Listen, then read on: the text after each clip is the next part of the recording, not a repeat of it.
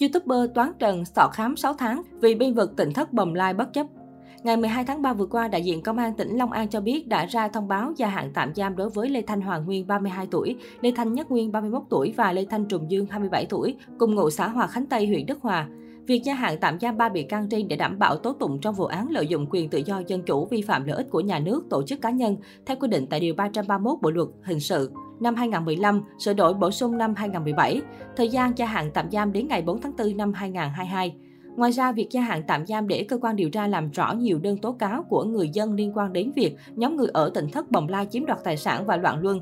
Khi hết thời hạn tạm giam, cơ quan điều tra sẽ xem xét để gia hạn tiếp để điều tra hoặc tiến hành các biện pháp tố tụng khác, đại diện công an tỉnh Long An thông tin thêm. Ngày 10 tháng 4, nguồn tin pháp luật online cho biết trong hai ngày 8 và 9 tháng 4, Tòa án Nhân dân huyện Vạn Ninh, tỉnh Khánh Hòa đã mở phiên xét xử sơ thẩm và tuyên phạt bị cáo Trần Minh Toán, 37 tuổi, ngụ tại xã Vạn Hưng, huyện Văn Ninh 6 tháng tù về tội làm nhục người khác.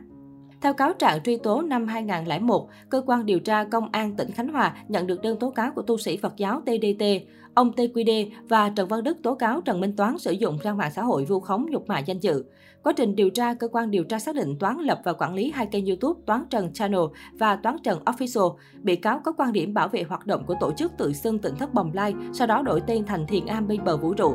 Do đó, Toán đã dùng hai kênh YouTube của mình để tấn công và nhục mạ những người có quan điểm lên án tỉnh thất bồng lai.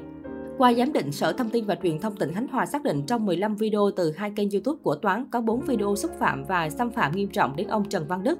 Các video khác có nội dung xúc phạm danh dự và đời sống của các bị hại còn lại.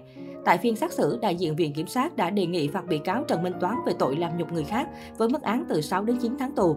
Bào chữa cho bị cáo, các luật sư đề nghị hội đồng xét xử trả hồ sơ điều tra bổ sung cho rằng cơ quan điều tra đã vi phạm thủ tục tố tụng. Luật sư bào chữa cũng đề nghị xem xét tình tiết giảm nhẹ bị cáo phạm tội trong tình trạng bị kích động tinh thần.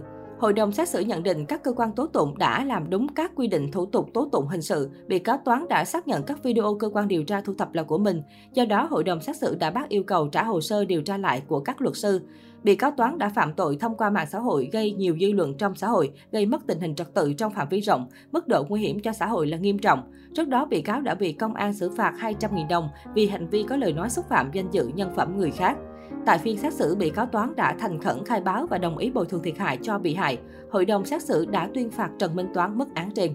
Thời gian trước khi bị khởi tố bắt tạm giam trong nhiều livestream, bà Phương Hằng đã liên tục nhắc tới tỉnh thất bồng lai và vụ việc của cô gái có tên Diễm My. Do vậy, không ít người đã đổ dồn sự chú ý vào động thái của những người sinh sống trong tỉnh thất bồng lai. Khi nữ CEO bị bắt, được biết hiện tại các kênh YouTube và trang fanpage của tỉnh Thất Bồng Lai đều do Nhị Nguyên quản lý và đăng tải. Bên cạnh đó, người này còn lập thêm một số kênh YouTube cá nhân mang tên của một số người sinh sống trong tỉnh Thất và kêu gọi mọi người đăng ký theo dõi. Sau thời điểm bà Phương Hằng bị bắt giữ, trên YouTube của Nhị Nguyên đã chia sẻ lại đoạn clip quay cảnh ông Lê Tùng Vân nằm võng đáp trả lời thách thức của bà Phương Hằng sau hàng loạt ồn ào thời gian trước đó.